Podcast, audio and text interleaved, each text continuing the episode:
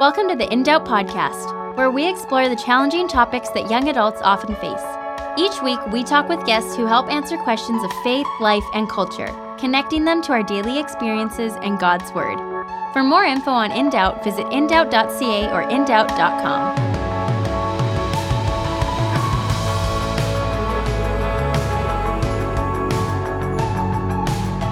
Hey, this is Isaac. If you're new with us, hello. And is a ministry uh, that seeks to bring the gospel to the many relevant issues of life and faith that we face every day, cultivating conversation. And one of the primary ways in which we do that is by holding weekly conversations on different topics like the one you're listening to right now. We're actually on our second week of our kind of mini two week series with Andreas Kostenberger talking about truth in a culture of doubt. You know, the way I can break it down simply is this there are many assertions and claims made by skeptics and atheists and others about Christianity, kind of in a negative sense, but once you look at the evidence, you find that it's perfectly reasonable and intelligent to believe in the Orthodox Christian truth. Last week and this week, Andreas is helping us unpack a few of these claims, these assertions, things made about the Bible, about God and his sort of characteristics, and about Jesus Christ. So, as many of us enter once again into our courses at college and university, hopefully this conversation helps prepare us to have a defense for the faith in which we hold. So, here's our second conversation with Andreas.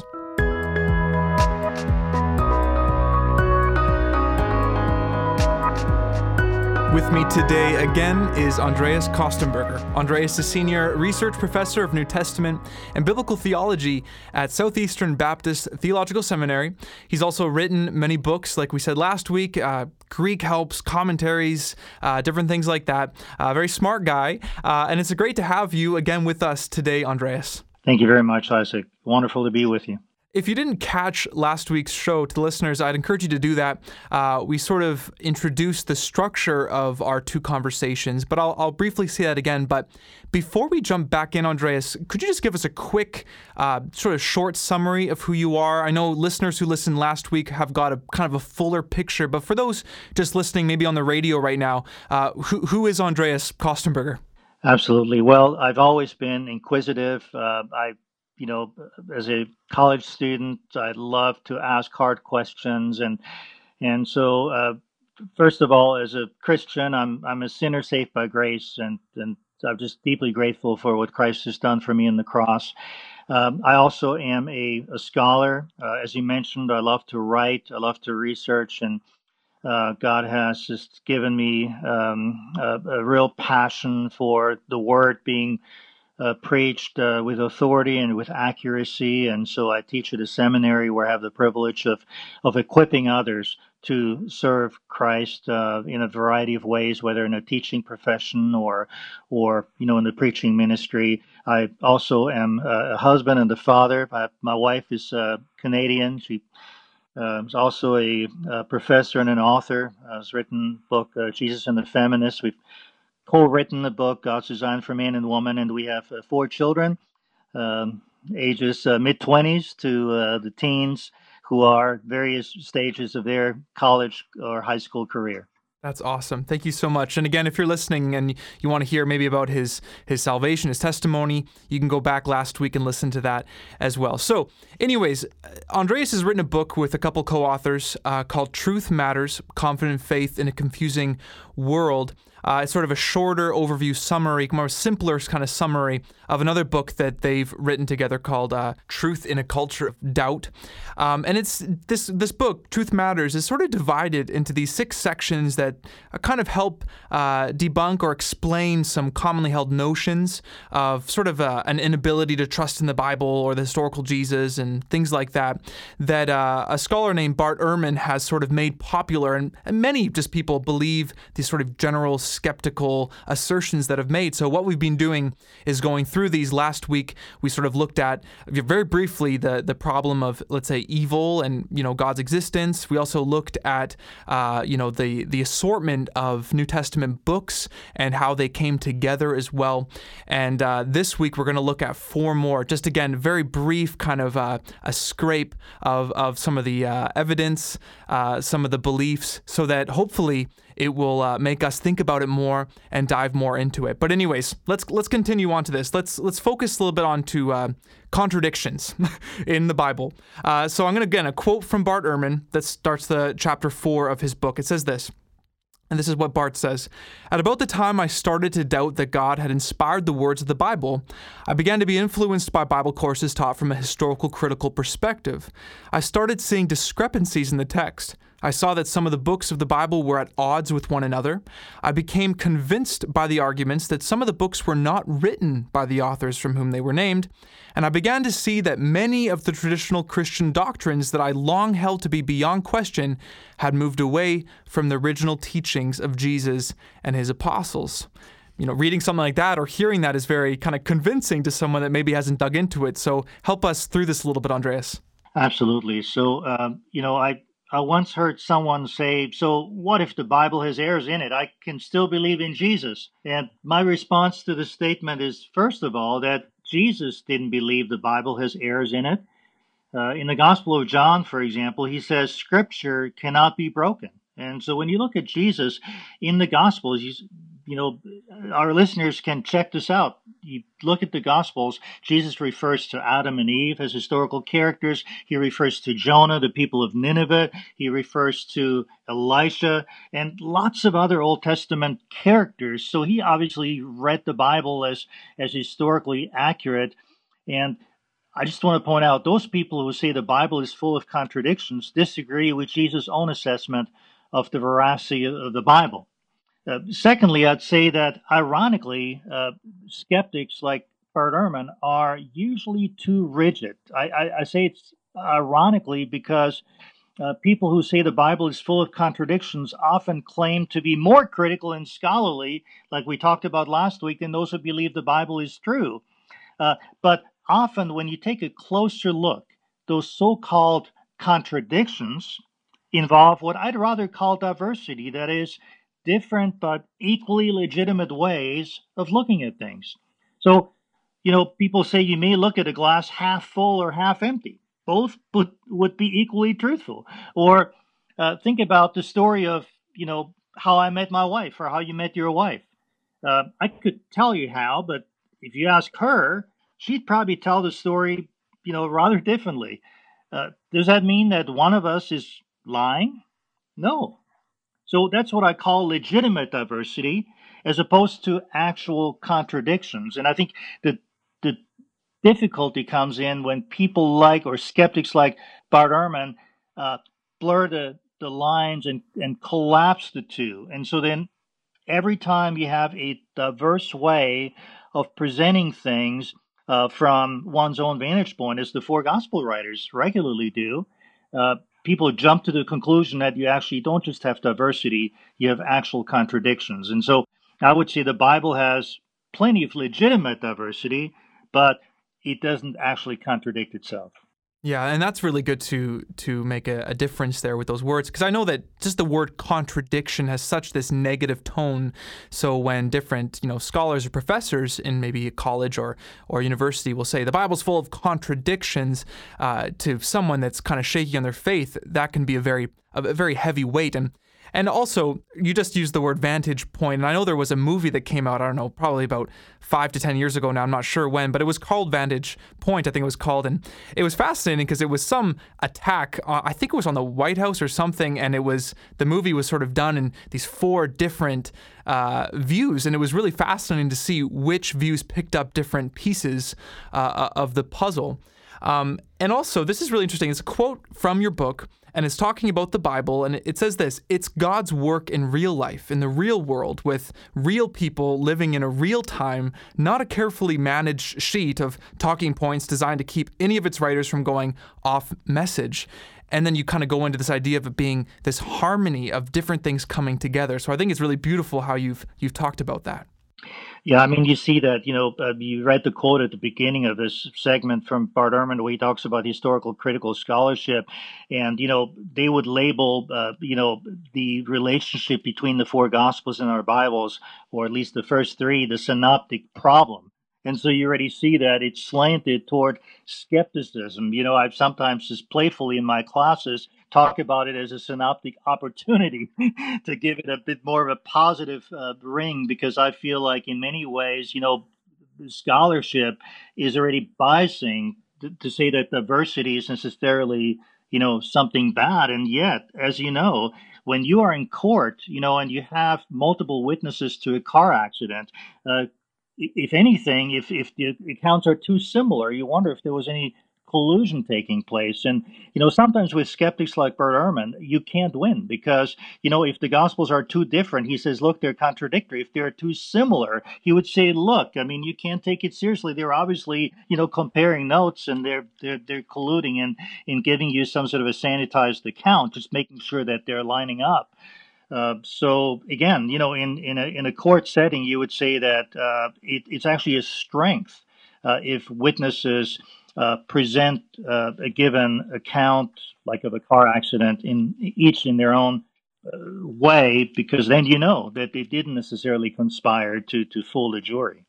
Yeah, you, would expect there to be slight different, you know, dif- differences, uh, and that boosts its reliability as well. Um, before we jump on to the next point, because we only have so much time, I-, I wanted to just to make this point. I want to elaborate on it slightly. Uh, this idea that ancient literature, and I'm quoting from your book, ancient literature from the period of the Gospels was consistently less worried about putting things in chronological order than arranging them by theme and topic. And, you know, being in sort of the postmodern scientific age that we're in, chronology is very important to us, you know. Uh, so I think when we read some of these differences in the Gospels about when things happened, it's it can be very, I don't know, damaging to someone's maybe faith or thinking about it. So could you kind of elaborate on that a little bit? Absolutely. I think a lot of uh, apparent contradictions are explained when we understand the genre of Gospels. Uh, they were written in the first century, of course, uh, you know, uh, many centuries ago. And so uh, we need to understand how did people in the first century write an account of a well-known person like Jesus.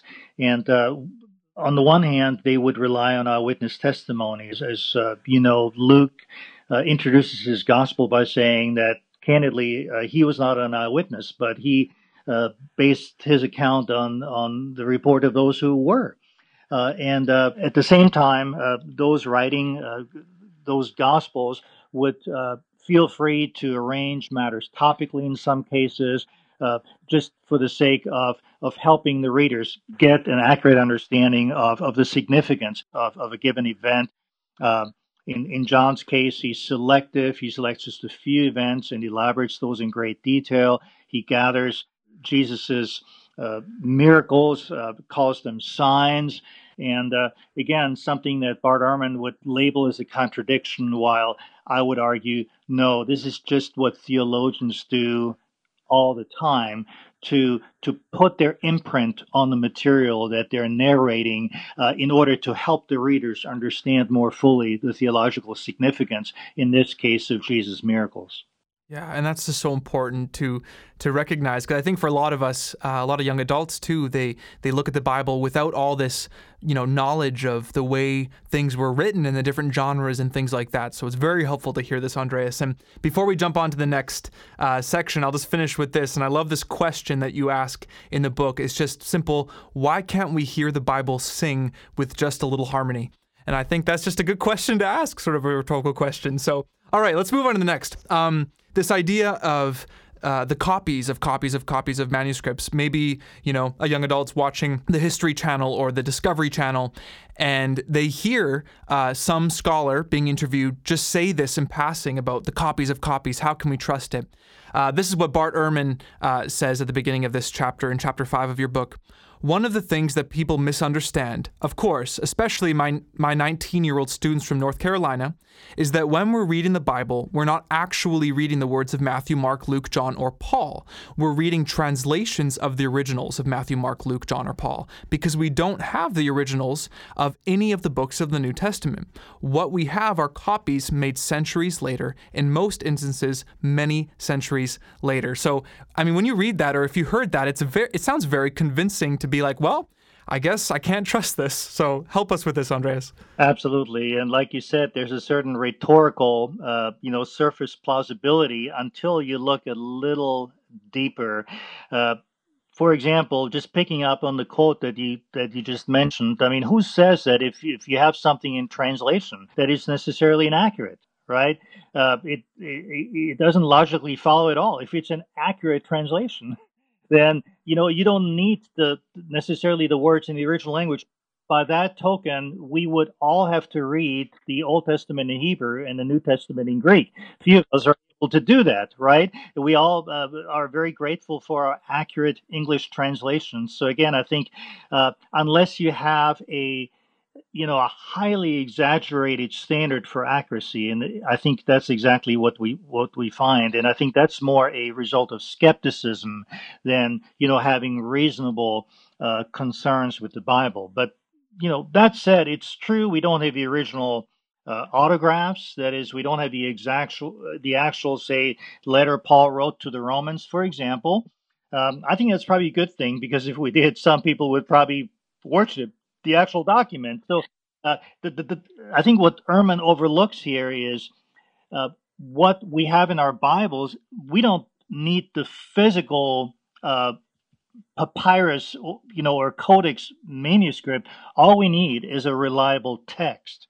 Uh, and the text that we have is reliable because it has been faithfully passed on and copied from the originals. Of course, uh, some might say that we have uh, variant readings, so called variants, so we can't know what the original readings were. But uh, I think certainly early in his career, Bart Ehrman seemed to be very confident that, that, that he knew what the original was. So much so that he speculated as to the motives that led some scribes to change the original reading to a variant reading.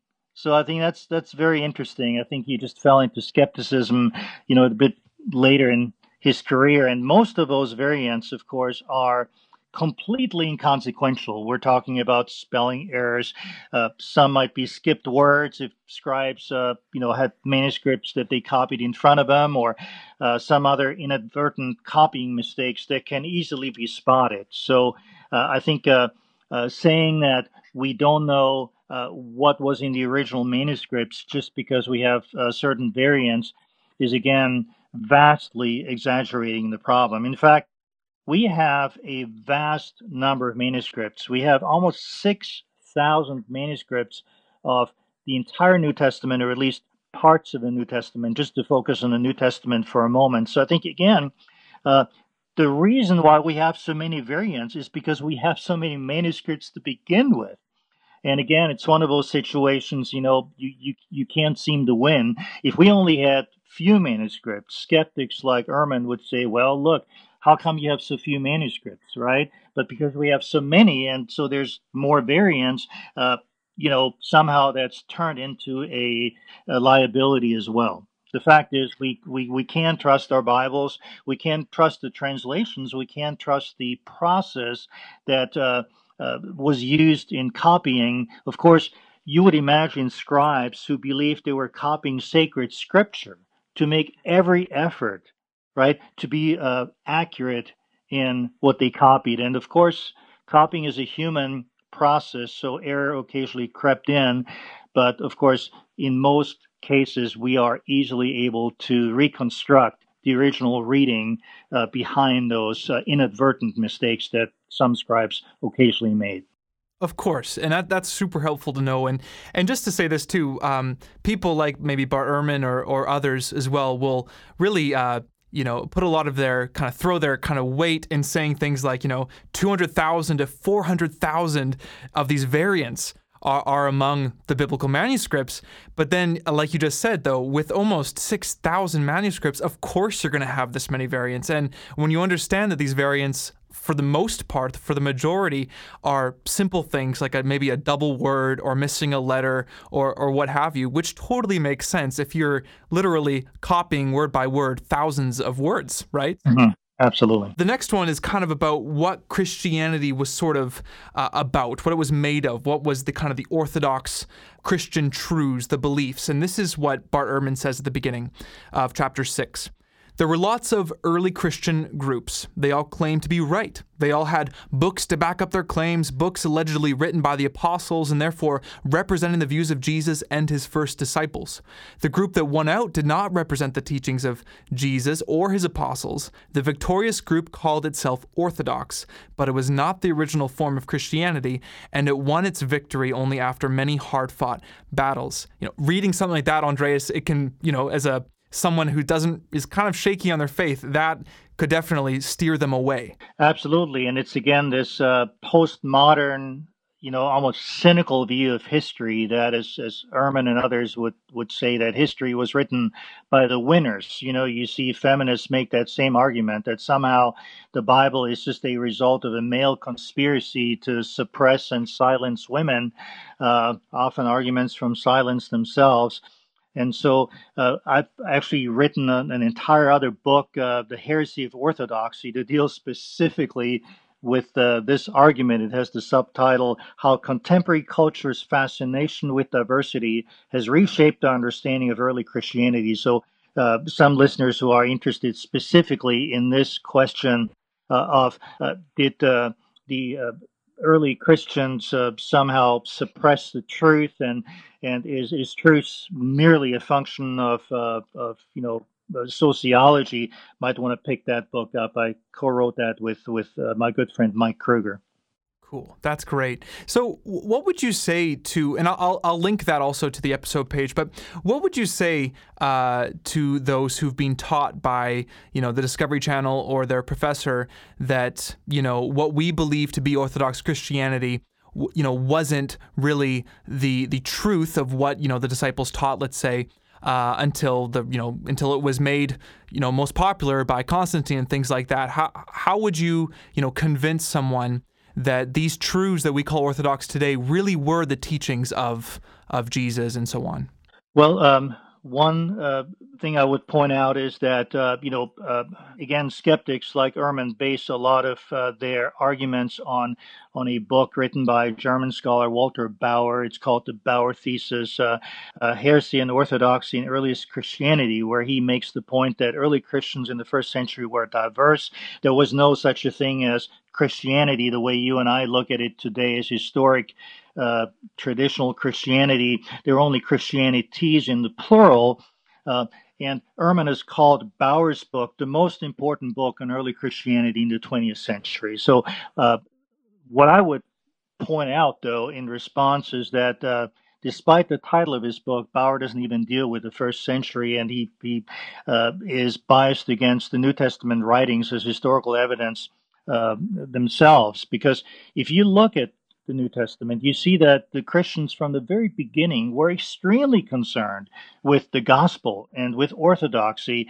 Uh, you look at Acts chapter 2 verse 42 and it says that the earliest christians immediately after the birth of the church at uh, pentecost right after the resurrection and the ascension of christ uh, devoted themselves to the apostles teachings or uh, think of Galatians uh, chapter 1, verse 6 as the first letter that uh, Paul wrote among the 13 of his letters in the New Testament canon.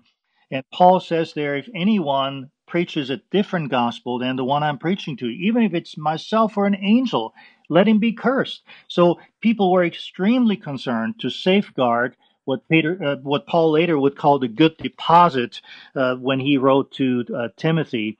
So to say that somehow the apostolic gospel or the core of Christianity was just a second, third, or fourth century invention is just manifestly untrue if the the New Testament writings uh, have any value as historical documents.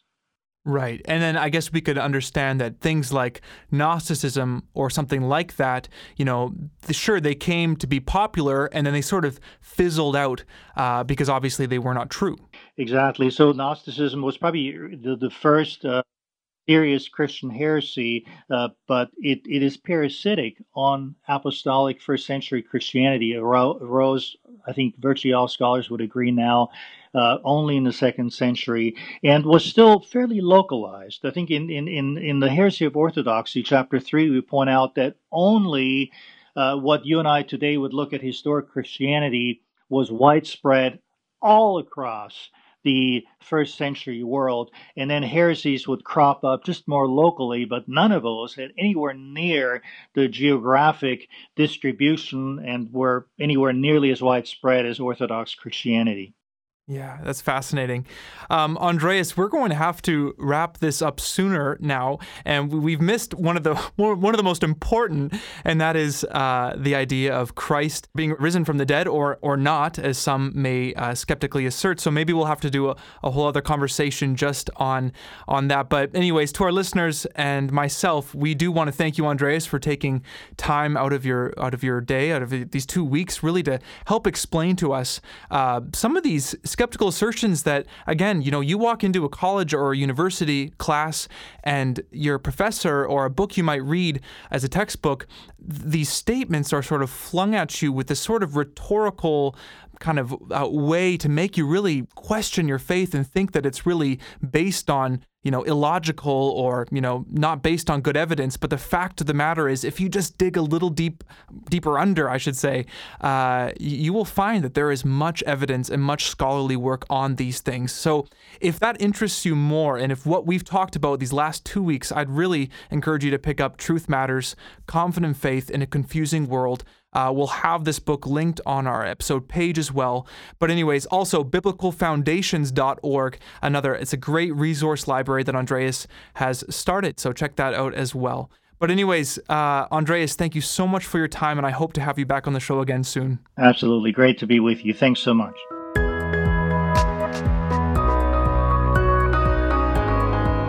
That was Professor Andreas Kostenberger. We're so thankful for his presence with us on the show. You should check out biblicalfoundations.org. This is his main ministry and educational site where you can find many great resources on lots of different biblical and life topics like marriage and family, mission and discipleship, and apologetics. Lastly, if you feel like In Doubt is a ministry you'd like to financially support and would support, uh, we'd be very grateful for your partnership with us. Everything we do costs us money uh, but we give it out for free. So our ministry really is a charity relying on God's provision through people's generous donations. Um, if this is something that you're interested in, just head to our website at In Doubt and follow the simple instructions there. Well, I'm Isaac, and join us again next week for another episode of In Doubt, where we chat with a guest on a topic of life and faith with a biblical perspective. We'll see you then.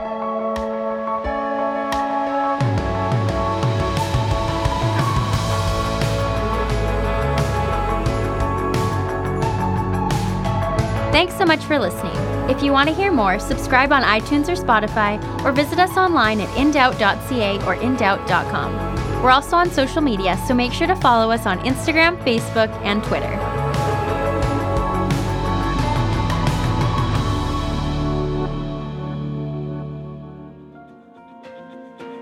Hi, Ben Lowell, Director of Good News Global Media's In Doubt. If you listen to today's program, you're either a young person looking to understand how the Bible speaks to current issues of life, faith, and culture, or you're someone passionate to see young people grow in their walk with Jesus and understand the Bible. We want to thank you for being with us and encourage you to touch base by emailing info at indoubt.ca or in the U.S., info at indoubt.com. Also, we want to let you know that In Doubt is a ministry that only exists through the support of donors. So every gift of any amount means so much. For more information, visit indoubt.ca or in the US, indoubt.com.